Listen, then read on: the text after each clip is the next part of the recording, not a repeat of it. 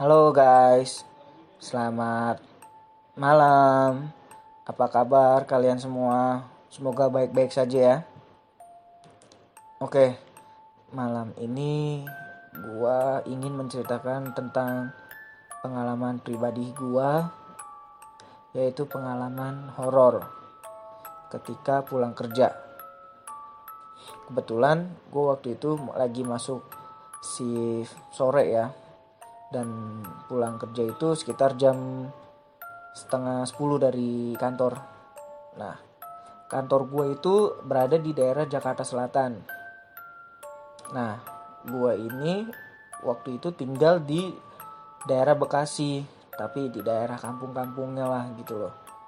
Jadi untuk masuk dan keluar akses para warga kampung sana untuk ke kota itu harus melewati jembatan dan jembatan itu sudah terkenal banget sih angkernya gitu loh.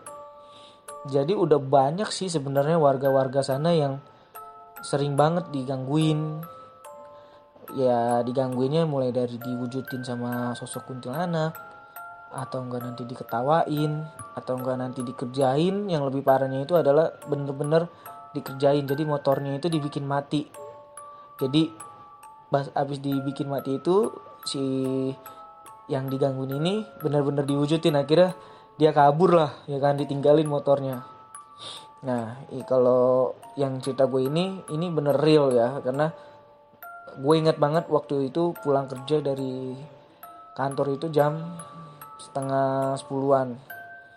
Nah kebetulan gue sampai di daerah rumah gue itu sekitar jam setengah dua belasan lah.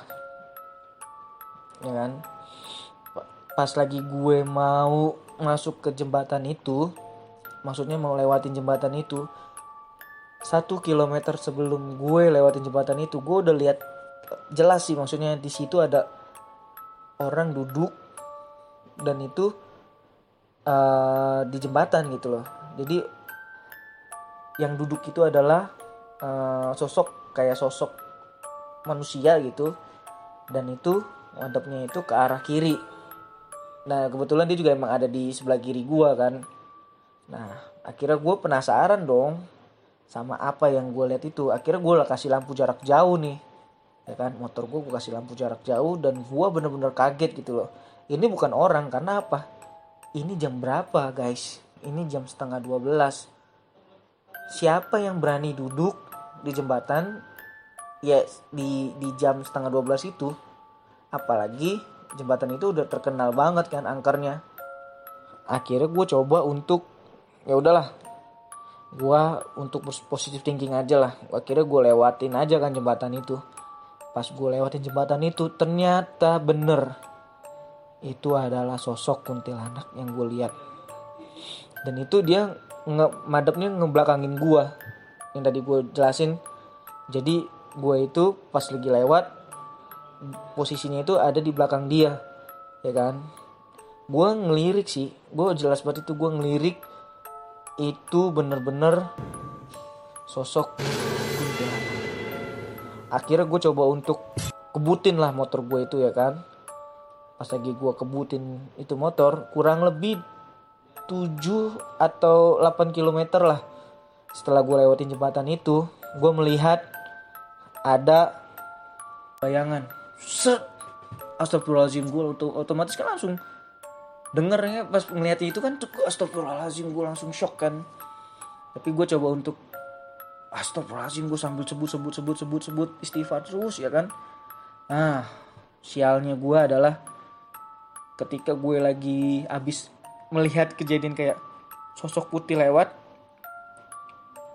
gue melihat langsung di depan gua sosok kuntilanak terbang dari arah kanan arah kiri. Uh.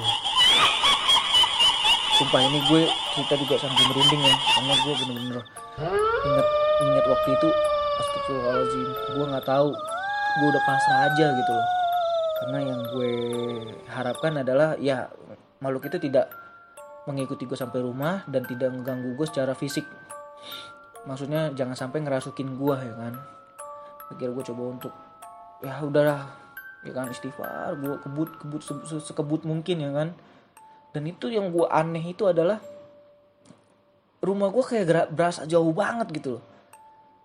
Padahal dari jembatan itu ke, ke rumah gue itu jaraknya kurang lebih 15 sampai 20 km ya kan? Tapi gue ngerasainnya itu kayak lebih dari 20 km rumah gue itu. Jadi kayak gue tuh seolah-olah kayak dibikin jauh gitu loh. Ya kan? Gue aneh banget itu di situ.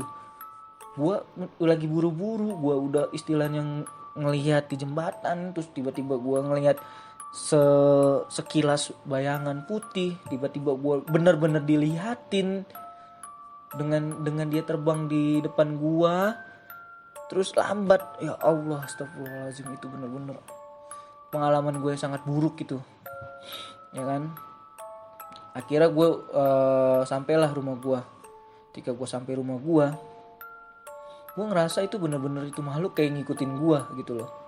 Karena bukan apa-apa.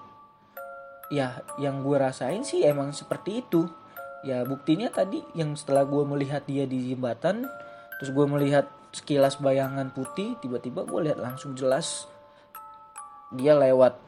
Gitu aja.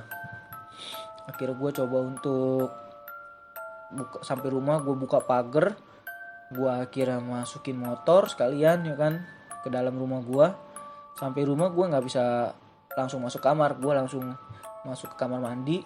Gue mencoba untuk mandi habis mandi gue ambil air wudhu gimana caranya gue biar bisa hati gue tenang lagi gitu loh.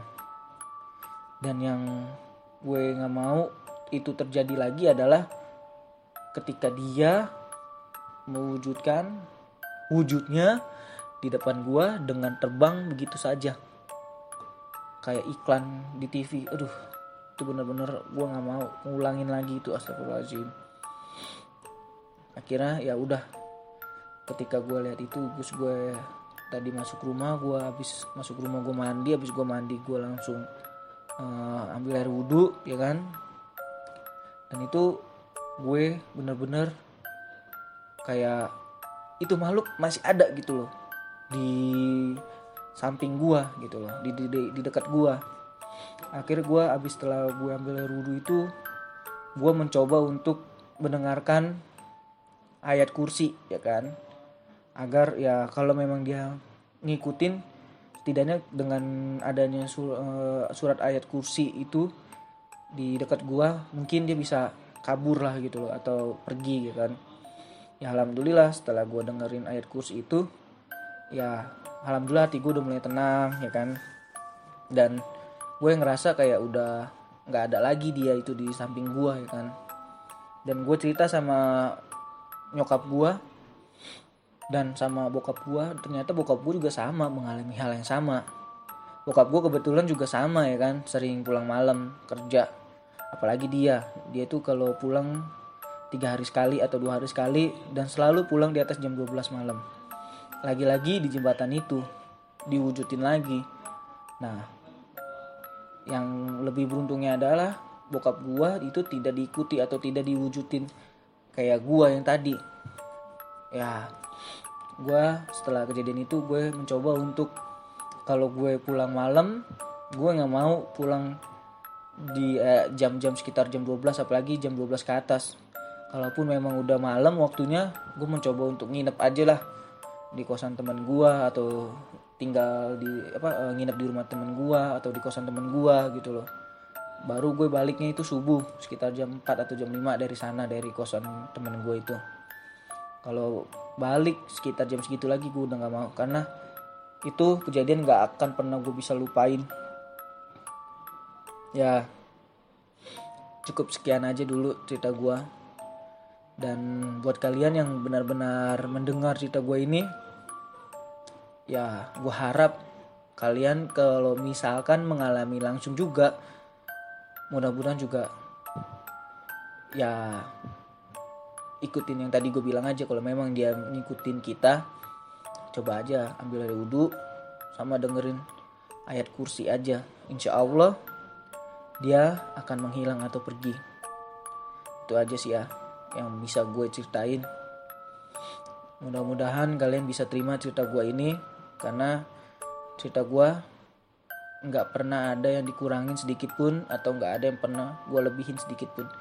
Ini semua cerita real terima kasih buat kalian semua yang mau dengar cerita gue bye bye